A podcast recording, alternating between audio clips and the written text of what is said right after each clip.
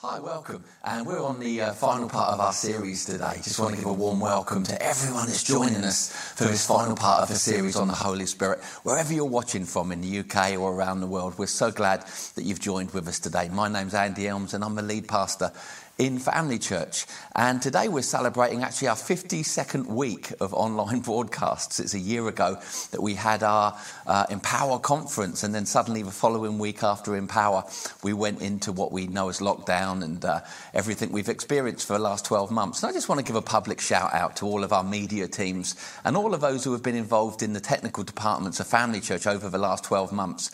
Every challenge that was thrown at them, they rose to it. And uh, we're just so thankful, aren't we? For everything that the guys behind the scenes uh, have been doing over the last 12 months to just maintain that we've had a strong broadcast that's coming from Family Church into your homes. But we want to carry on today and finish off this, this series on the Holy Spirit. And we've been looking at the Holy Spirit living in us and the abilities that we can now know because He does.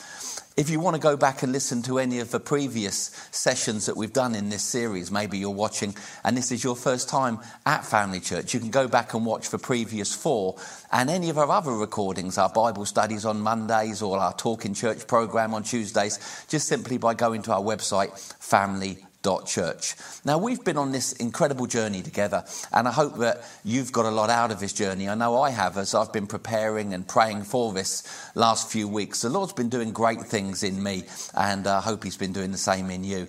Just to recap briefly on the journey that we've taken, we've looked at God's plan of salvation included saving us, but also empowering us, repositioning us in the new creation and being children of God, but also reconnecting us to his life and power now within.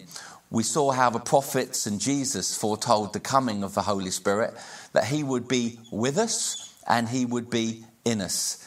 We saw that how the Holy Spirit came at Pentecost was never recalled and still lives and fills the lives of believers today how we now host and have the privilege of hosting the indwelling, remaining presence of the Lord in our lives. And then we finished last week really with the conclusion that yes, the Holy Spirit is now living in us and desiring to lead us and empower us for our daily lives. But today I want to finish by looking now beyond us and understanding that the Holy Spirit is in us for our benefit. This is true. We've spent a lot of time on this over the last few weeks.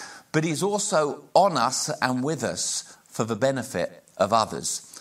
God desires to minister. What do we mean by minister? Help and bless others through our lives that are now filled with Him.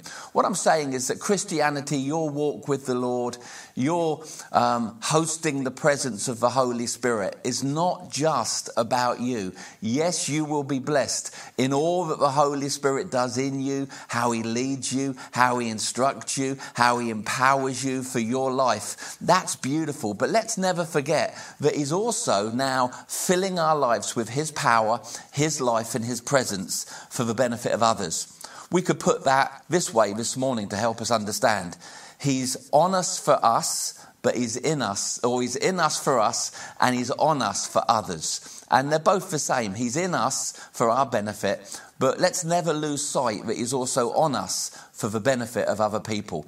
Again, this was something that Jesus modeled and exemplified in how he lived out his life, being led by the Spirit, being empowered by the Spirit. We've looked over the last few weeks at that moment at his baptism, where he's filled with the Holy Spirit, and then the Holy Spirit leads him off into a wilderness where he's tempted in every way for 40 days. And then it says of him that he sinned not, but then he was he came out of that time of wilderness or testing in the power of the Holy Spirit. Then we see him enter a temple and read from a scroll. And I want to pick up that part of the storyline today. Remember, he's been baptized, he's been filled with the Holy Spirit. The heavens were rent in the beginning of Luke, and suddenly the Holy Spirit, like a dove, had come upon him, not just to be on him, but to remain with him.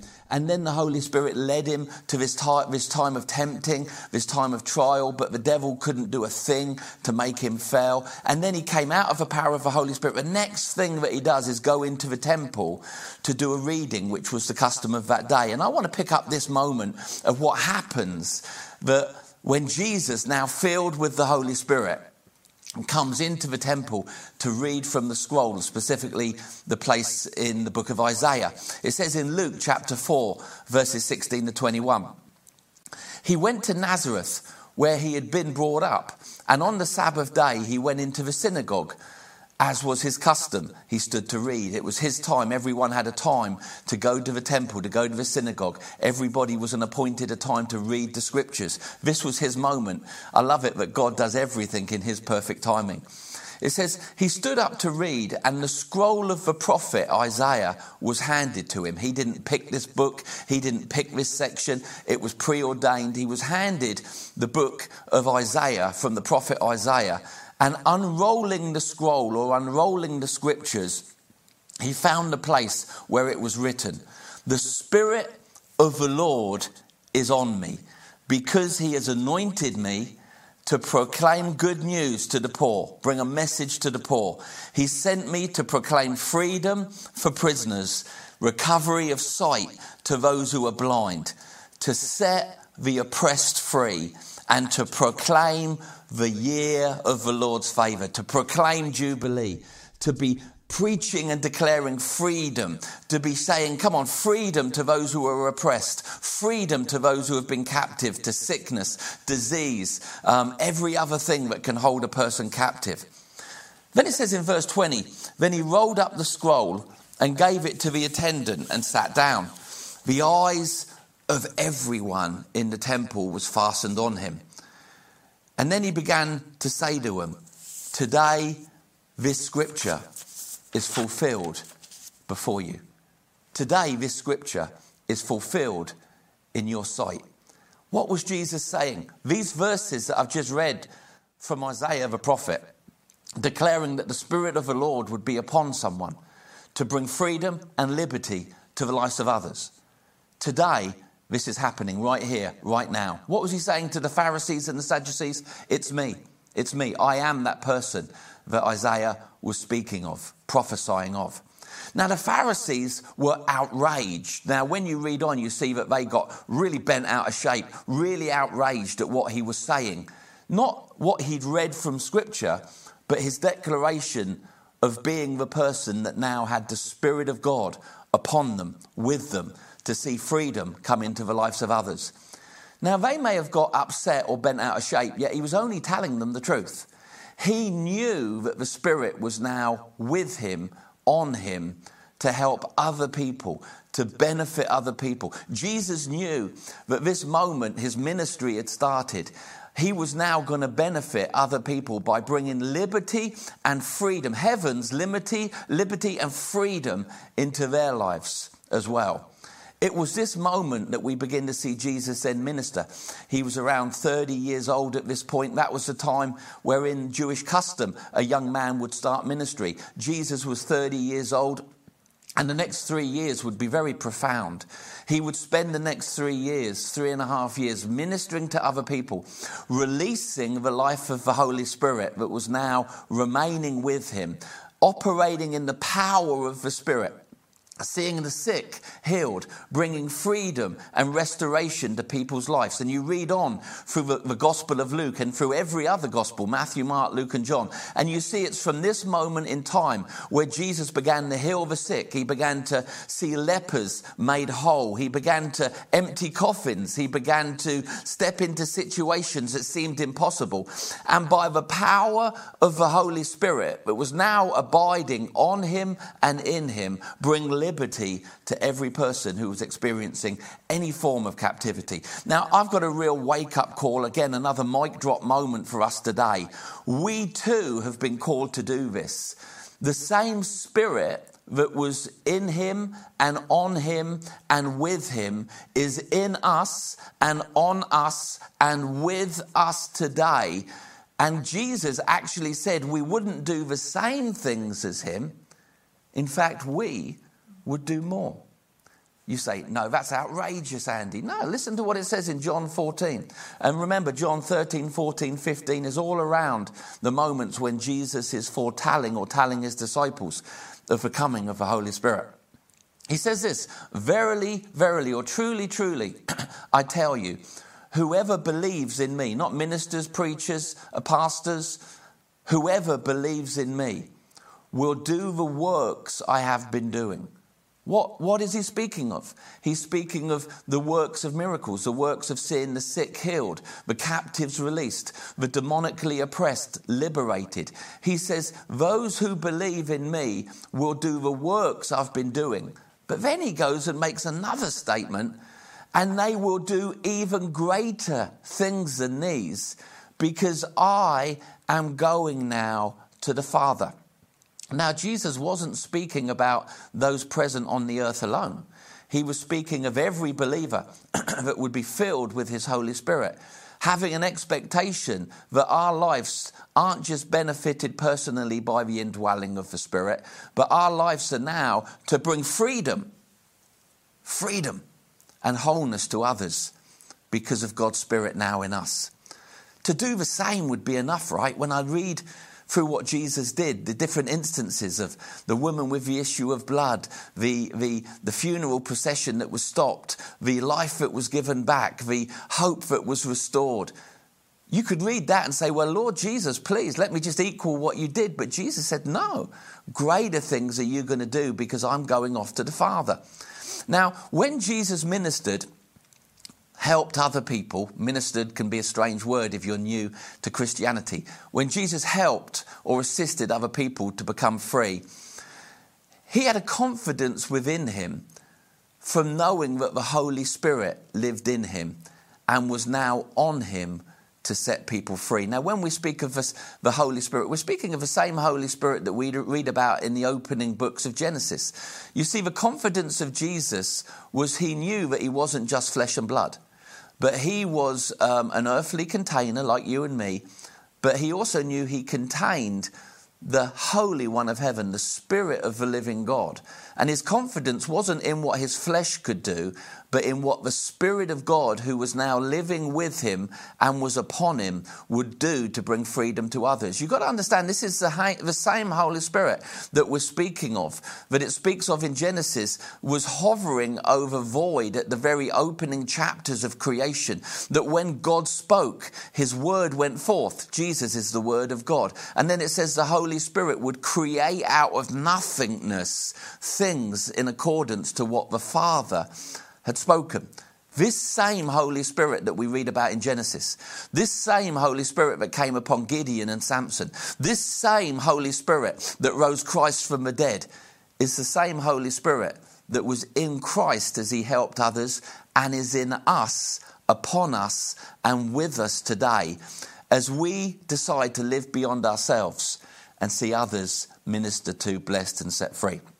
Now, Jesus knew it was not him doing it in his earth suit. It wasn't the physical Jesus in his earth suit that was creating or causing these miraculous things to happen. He was simply doing two things. Number one, he was doing what the Father told him to do. Many times you read through the Gospels that Jesus said, I don't do anything I don't see the Father do. Again, in creation, in the book of Genesis, the Father spoke. Jesus, being the Word of God, went forth, and the Holy Spirit would fashion things or bring things to pass according to the word spoken from the Father. In the same way, now, Jesus is giving tribute and celebration to the Trinity of who the Godhead was Father, Son, and Holy Spirit. Jesus said, Oh no, I only do what the Father says I'm to do. I only go where the Father says I'm to go. So Jesus was committed to being obedient to what the Father said to him. But then also, he knew that the ability to do what the Father had asked him to do wasn't coming from his physical frame, but rather from the Holy Spirit that was now remaining and living with him and in him. That same Spirit now on us. So he had an expectancy when he prayed for people in need that their needs would be met. He had an expectation that when he prayed for sick people, they would become well. When he prayed for people who were being bound by one thing or another, they would experience liberty. His confidence was in what the Father was saying, but also in what the Spirit, the Holy Spirit, was doing in him and through him for the benefit of others. We need to change our expectations. We need to begin to believe to see others in our world touched by the life and the power of God. When we take time to pray for them. We've got to stop ignoring and giving their theirs to people. We've got to begin to find a courage and a confidence that comes from the Holy Spirit to begin to say, hey, the same spirit that was in Jesus that healed the sick then is the same spirit that now is in me, and the agenda of the Father's heart remains the same, that none would perish.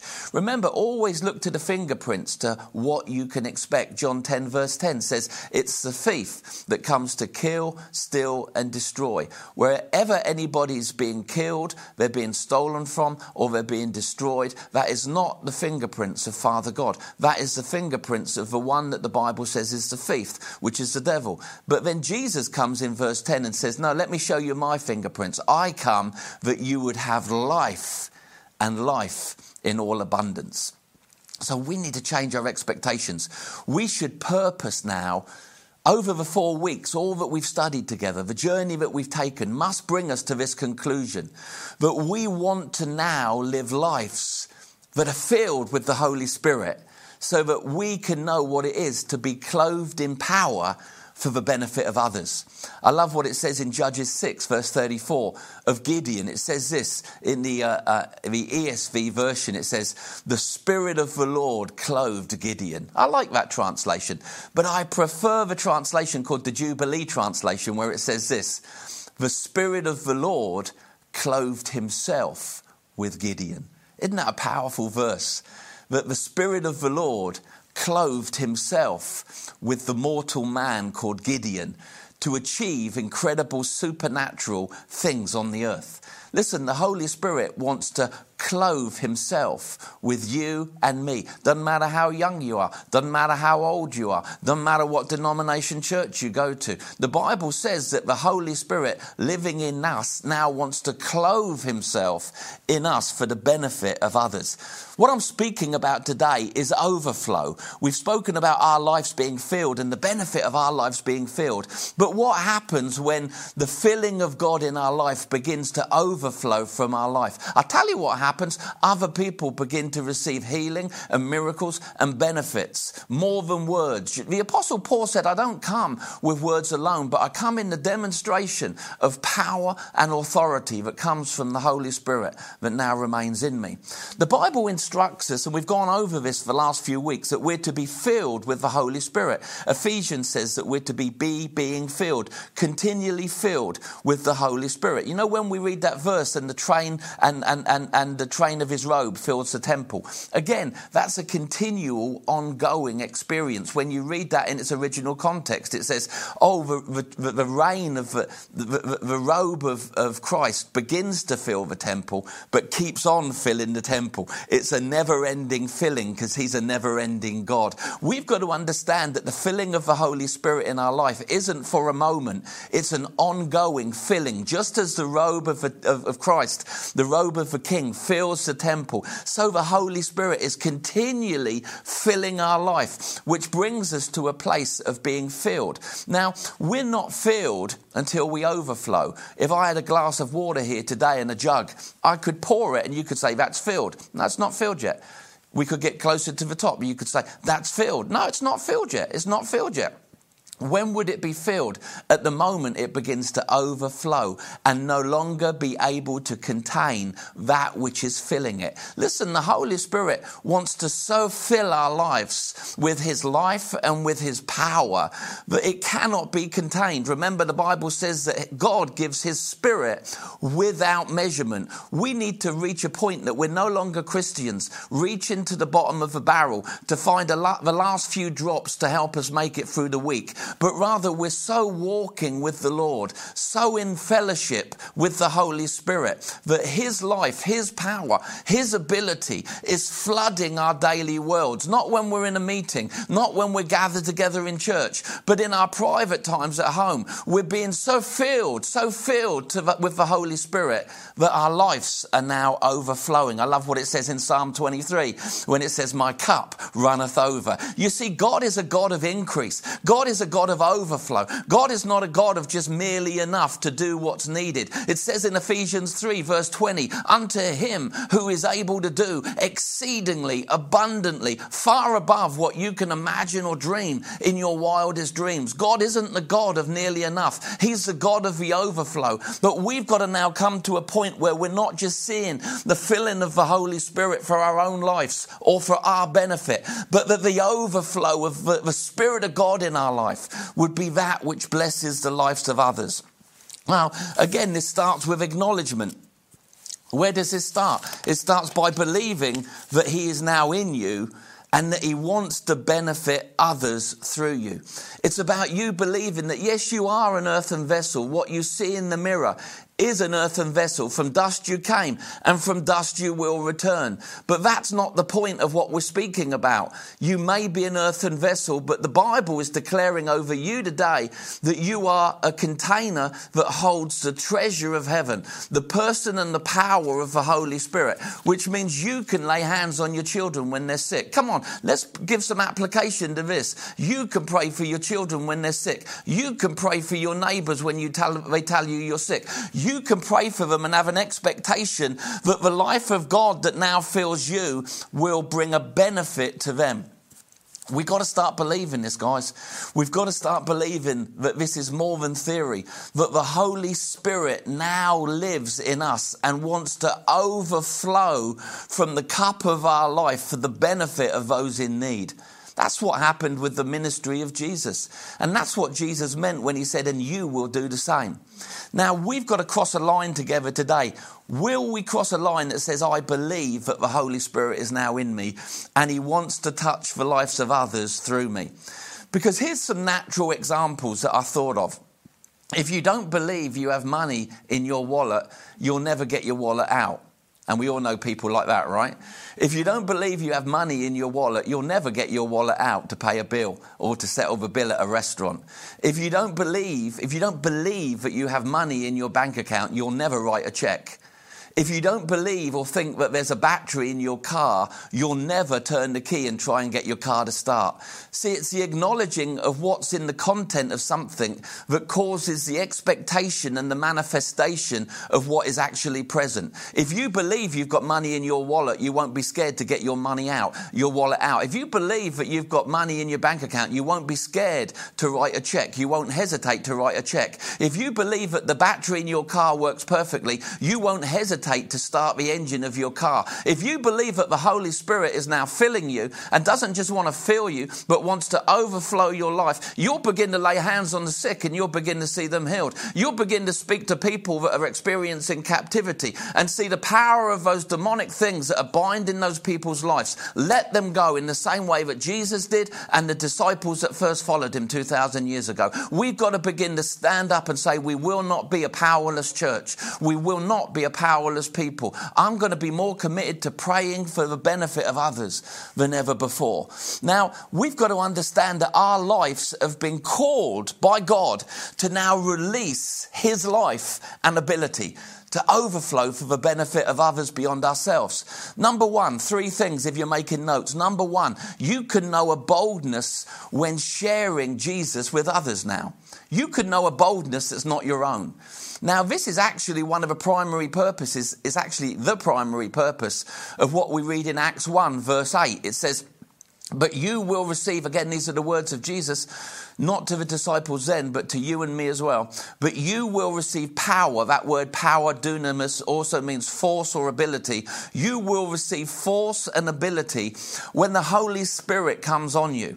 And you will be my witnesses in Jerusalem, Judea, Samaria, and even to the ends of the earth. Being a witness is one of the primary purposes of the Holy Spirit now empowering us with His own life. It's not about us merely rolling around on the floor in meetings, experiencing experiencing goosebumps or tingles when the Holy Spirit moves in a meeting through the manifest presence of God. Rather, it's us now saying, I'm going to be a soul winner. I'm going to be somebody who isn't ashamed to share his faith with other people. And I'm going to do it with a boldness that comes from within me that's provided by the Holy Spirit.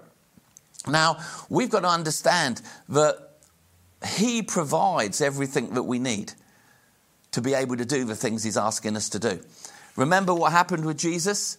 The Father spoke, and when the Father told Jesus to do something, Jesus did it with the ability of the Holy Spirit. Now, listen to what Jesus says in Luke 12. Let me read these verses to you. This is what he said to the first disciples when he was sending them out. Now, when they bring you to the synagogues and the magistrates and the authorities, don't worry about how or what you should answer or what you should say in those moments. For the Holy Spirit will teach you in that very hour the things you ought to say.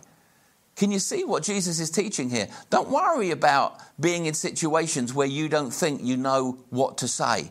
The Holy Spirit will always give you the ability. He's not looking for your ability, He's looking for your availability. So, number one, the Holy Spirit gives us a boldness to share our faith. Number two, He gives us the power and the ability to see the sick healed and people set free when we pray for them. He wants us to release His power into the lives of others to see them healed and set free. Now, we can't dust over this stuff. We can't pretend that Jesus didn't say this stuff. It's as much in the Gospels as every other theory or theology or, or statement that you believe. Jesus said, I'm not just saving you, I'm enduring you with power, I'm sending you into the world to do the things I did, but you will actually do greater things than me. Come on, we need to get excited about this stuff. Stop trying to excuse this stuff or deny this stuff and begin to say, Yes, Holy Holy Spirit, begin to do through me things that benefit others. Let me see people healed when I pray for them. Let me see people set free when I pray for them. Now, look at the instructions he gave to the first disciples. And let's realize that these are also our instructions too. Matthew 10, these are just a few um, scriptures that I'm grabbing this morning. Matthew 10, verses 7 to 8. As you go, proclaim this message the kingdom of heaven has come near to you. That's the message, short message. This is one of Jesus' shortest messages, just a matter of words. He said, All right, disciples, I'm sending you into your world now. Here's the message. You ready? It's not going to take a lot of remembering. Make notes if you need to. Here's the message The kingdom of heaven is among you now. And then he said, And once you've preached the message, that simple message, the kingdom of heaven, the presence of God, the power of God is now among you heal the sick, raise the dead, cleanse those who have leprosy, drive out demons. Freely you've received, now freely give. These are the words of Jesus in his commissioning to us of how we should live when we encounter need in the lives of others.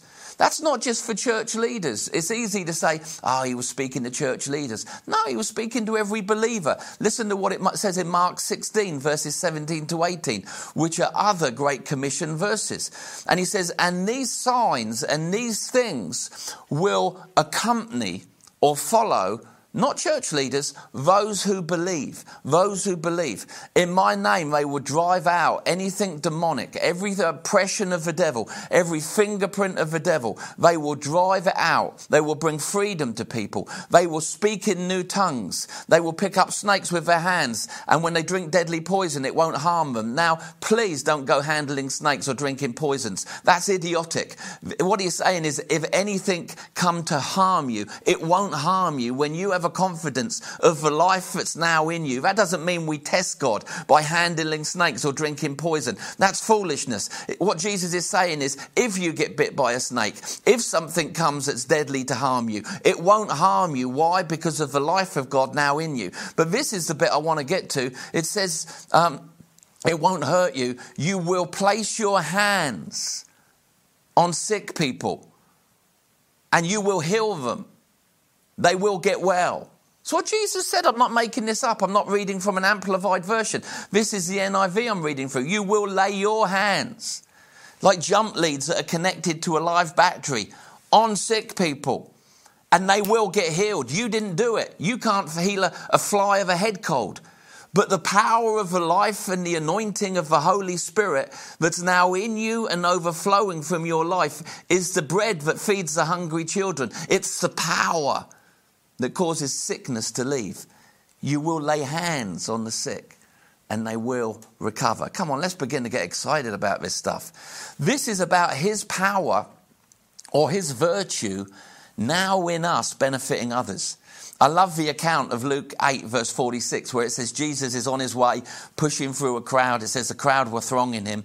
Then all of a sudden, a little lady with a need, she had an issue of blood that shouldn't have been in the crowd. One, because she was bleeding, and two, because she was a woman. Push through the crowd. When you get hungry for a miracle, nothing will stop you. And it says, without warning, he, she t- touched the hem of his garment. And instantly, virtue left his body, anointing, power, the ability of the Holy Spirit left his body. He didn't see her creeping up behind, but he knew something, he knew someone had touched him in faith. And in that moment, he turned to her and said, Who touched me? And the disciples said, How can you say that? You're surrounded. He said, No, no, no, no, no, no. Someone made a withdrawal. Somebody saw me as a container of God. Someone saw the treasure within the earthen vessel and they touched me with a touch of faith. They made a withdrawal on the bank of the anointing or power of the Holy Spirit in my life. And this little lady said, It was me. She, he said, Don't be embarrassed. I applaud you. Well done. We got to understand that God has put that virtue, that same power of the Holy Spirit, is alive in us. The same spirit that rose Christ from the dead is now contained in us, but needs to now go to the next step of overflowing from us. Again, when you read through the life of the disciples from that moment, so many unusual, strange things began to happen. It says that they would line people up in the street. Now, there wasn't a doctrine, there wasn't an announcement. The um, followers of Jesus are coming to town, line the people up in the street so that their shadow can fall on them. This was just random, crazy stuff that was happening. Somebody got touched by a, a, a shadow, so suddenly it became a theology. So when they were coming to town, they were going quick. The, the followers of Jesus are coming, even when their shadow touches you. And a shadow has no substance in itself you get healed. And people were laying out their sick people, they were getting touched by shadows, and people were getting healed. It says that they came to Paul, and Paul was making tents, and he'd be sweating as he was making tents. And people would say, Could we have your head, your handkerchief, your headscarf, your apron? And Paul said, Yeah, do what you want with it. And his sweat was on it. And they would take his apron and his handkerchief and his headscarf to people that were sick. And when they put these handkerchiefs and aprons upon the sick people, the sweat of Paul from his daily labor, the anointing that was on that, and the connection of faith that a person had, that that man is not just a man, he's got the Holy Spirit in him, began to let sick people get out of sick beds. Crazy stuff was happening in the book of Acts. We need to get that crazy stuff back, not just on our stages, but in the daily lives of the followers of Jesus Christ, that we need to believe, yep, I'm going to live with such a filling in my life. You can take my t shirt and put that on someone that's sick if you want. You can have all of my old socks. You can have all of my old handkerchiefs. I'm not going to give them to charity anymore. I'm going to give them away. Come on, let's begin to realize it's not about the container. It's not about the clothes. It's about the one who now lives in us that is now going to overflow us for the benefit of others. So God wants us to begin to move in power, church. We want to not be the church that's in the book of Timothy that has no power, but rather, come on, you say, but what happens when you pray and nothing happens? I've had those moments, but I'm not going to stop praying because Jesus told me I had to keep praying. I've not seen everyone get the miracle I prayed for. I've not seen every person healed like, like Jesus did when, but I'm not going to stop because I'm heading towards a direction that I will. Whatever God's doing in me, I'm saying, Lord, do more in me, do more in me, that my life could be a moment where people can connect with you. I don't want people to meet Andy Elms. I want them to meet the Holy Spirit that's living in Andy Elms. Andy Elms can't help anyone, but the Holy Spirit that's now living in Andy Elms and living in you can give a person that's got a need, whether it's demonic restriction or physical healing that's needed, can give them everything from the throne of God that they need. We've got to begin to see ourselves beyond the flesh and blood of what we are, to being cups that now overflow with the life and the ability of the Holy Spirit. Also, one other thing I want to just bring in at the ending is we release peace we release peace. You see, the Spirit of God now living in us is the peace of heaven. We need to understand that, again, this is something that's in us for us, but also in us to come from us for others. You've got the peace of God living in you. Now, listen, John 14, 27 says, My peace I leave with you. This is Jesus again. My peace I leave with you. My peace I give to you.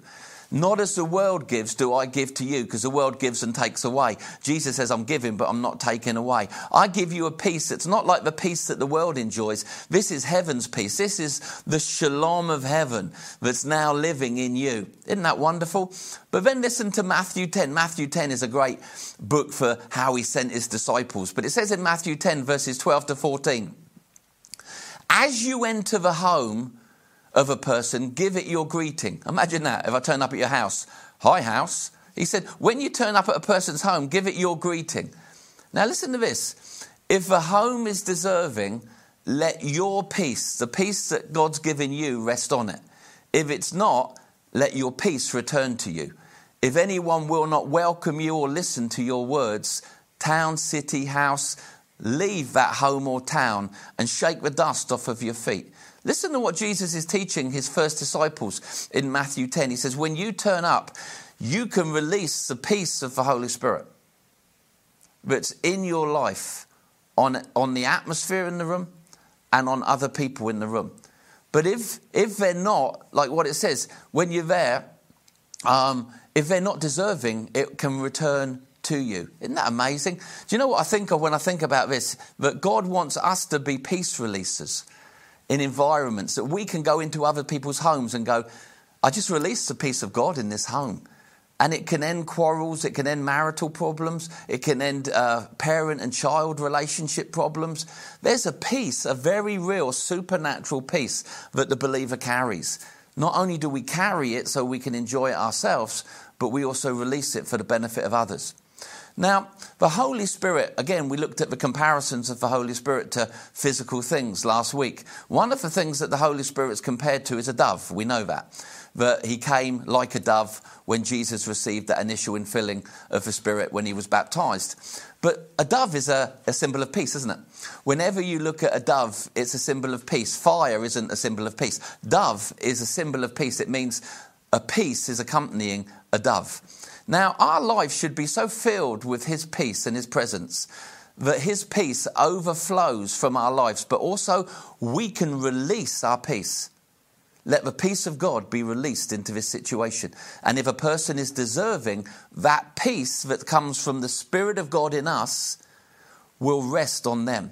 I heard this uh, once and I really liked it that a dove is always looking for a new place to land.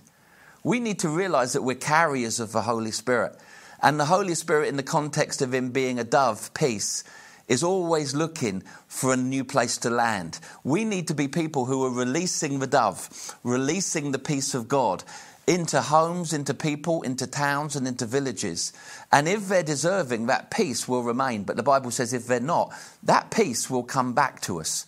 That reminds me of Genesis chapter 8 verses 8 to 12, that moment of Noah releasing the dove. Isn't that similar what Jesus is teaching to that moment in Genesis 8? It says that they didn't know whether the waters had subsided or not. So, firstly, they sent a raven, but then it says that um, he began to send a dove out, and if the dove returned, he knew that the waters hadn't subsided. But then it says in verse 12, he waited seven more days and sent the dove out again, but this time it did not return to him. In the same way that Noah released a dove that would return if there was no landing place, but would remain and not return if there was. In the same way, this is what Jesus is teaching in the book of Matthew regarding us releasing the peace, not just the power of God to the sick and to those who need, but also the peace of God. We need to be peacemakers, we need to be peace releasers, and know that if they're deserving, the peace will remain. But if they don't, that peace that we've released will come back to being in our world. Isn't that incredible? Now, there's many other things that we could speak of, but I want you to concentrate on these things. The Holy Spirit wants to overflow from your life in giving you boldness to be a witness for Him. The Holy Spirit wants you to begin to lay hands on the sick. He wants you to begin to pray for those who are bound. He wants you to begin to pray for those who are imprisoned by things that come from the enemy. He wants you to begin to lay your hands on them. But I've got to ring a pastor. No, you haven't. You've got to believe that the Holy Spirit is in you and the same Spirit that rose Christ from the dead now calls you home. You now host his presence. And because you understand you're hosting his presence, you're not scared to pray for people and you have a full expectation that they will recover. These are exciting things. Okay, let's bring this in for a landing. It's not just that we're empowered and sent, but also we're fully equipped. God gives us everything we need to help others. Number one, we've received the Holy Spirit. Number two, we can know the filling of the Holy Spirit in our lives. And number three, the Holy Spirit brought his toolbox with him. We call those things the gifts of the Spirit. Now, when we read through 1 Corinthians 12, verses 1 to 11, it speaks of the gifts of the Spirit. Now, these are different from the fruit of the Spirit. There's nine gifts of the Spirit and there's nine fruits of the Spirit. The nine fruits of the Spirit are grown in your life as you live a life yielded to the rule and reign of the Holy Spirit. His character, the character of God, becomes the character of your life. That's the fruit of the Spirit. But the Bible also tells us of the gifts of the Spirit. And it's like if you had a plumber come to your house, it's great that the plumber came, but if he didn't bring his toolbox, you'd say, something's missing. The things that are needed to cause the repairs are not with you. The Holy Spirit has come to live in you, but he's also brought his toolbox. And they're not just tools, but they're power tools, things that give us the ability to minister and help others, not just within the four walls of the building of our church, but actually in the highways and the byways. That we're not going to, in this um, final session, talk about the gifts of the Spirit because we actually don't need to. In Family Church, we're speaking about the gifts of the Spirit on Sunday night now. If you tune into one of the Sunday night locals, SNL, in any of the congregations, all of the pastors are doing a series now on the believer's toolbox. And the believer's toolbox is all about knowing what the gifts of the Holy Spirit are and also how you have a right to use them and how you can use them. So I just want to highlight today that the Holy Spirit comes, but also he brings all all the tools, not just tools, but power tools with him to enable us to be able to prophesy, discern, uh, lay hands on the sick, see people set free. And he wants to help us to understand how to use those tools. And as we walk with him each day, that's what happens. Now, like Jesus taught us to do, we need to unroll the scroll over our life. Let me finish where we started. We started with Jesus in the temple making this incredible declaration The Spirit of the Lord is upon me now, and He has anointed me and equipped me to bring prisoners out of captivity, to see sick people healed, to see those who are captive set free, to proclaim freedom and liberty. My friends, if we're going to see this world changed, we've got to begin to unroll the scroll over our own lives and begin to do. Remember, we're not being presumptuous. Jesus said, Greater things will you do. We need to today conclude this series on the power being turned on in our lives by unrolling the scroll like Jesus did over our lives, like he did with his.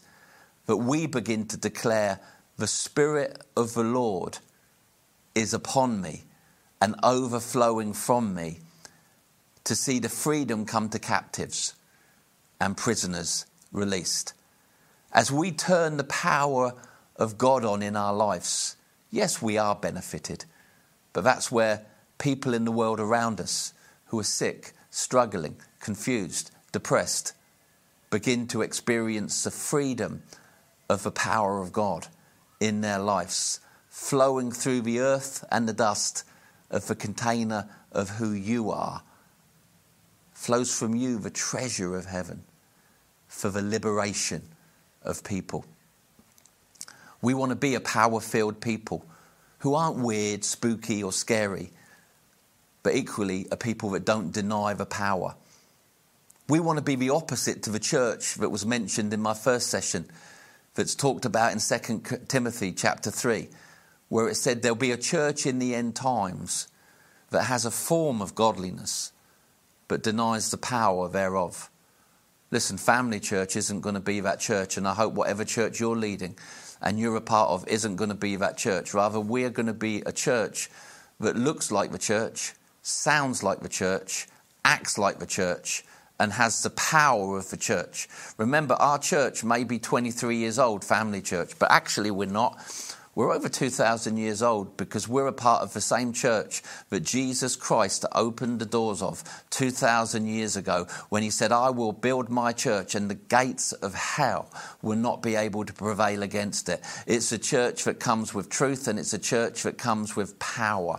Listen, the church is not the building, the church is not the meeting we attend, the church is the people. You are the, you are the church, you are the temple of God. God no longer fills buildings made made by men with his presence, but he fills his people, you and me, with his holy presence so that our lives can be blessed. That's about him being in us, but also our lives can be an incredible supernatural blessing to others.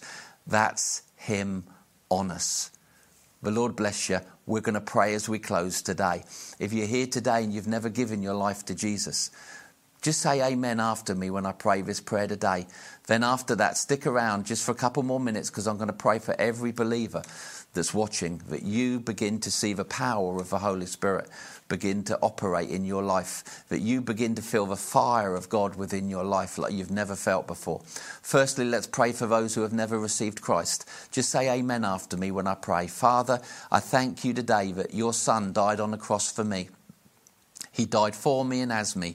He died that my old man could be removed and a new man could be born, that I could be born again. Thank you for forgiving all of my sins. Now fill me with your Holy Spirit. Thank you that my salvation is found in you alone, Jesus. I call you Saviour. Amen. Amen. So if you've never prayed a salvation prayer or you've been away from God, pray that prayer. Say amen with me now. Amen, amen, amen send me an email, let me know what you did, andy at family.church. Right, okay, now let's pray one more time for every person that's watching this that we would all experience the fresh filling of the Holy Spirit today that wouldn't fill us halfway, three quarters, but overflowing. And out of the overflow of the Holy Spirit, we would begin to pray for our children like never before. We would begin to pray for our neighbours like never before. We'd be walking around looking for opportunities to pray for people, not in a weird or spooky way, but in a natural way, but in a natural way that releases the power of God from the one who's living in us into the need or the point of contact that they're desperately in need of God for. Father, I pray today for every person watching this. Lord, let us be filled with your Holy Spirit.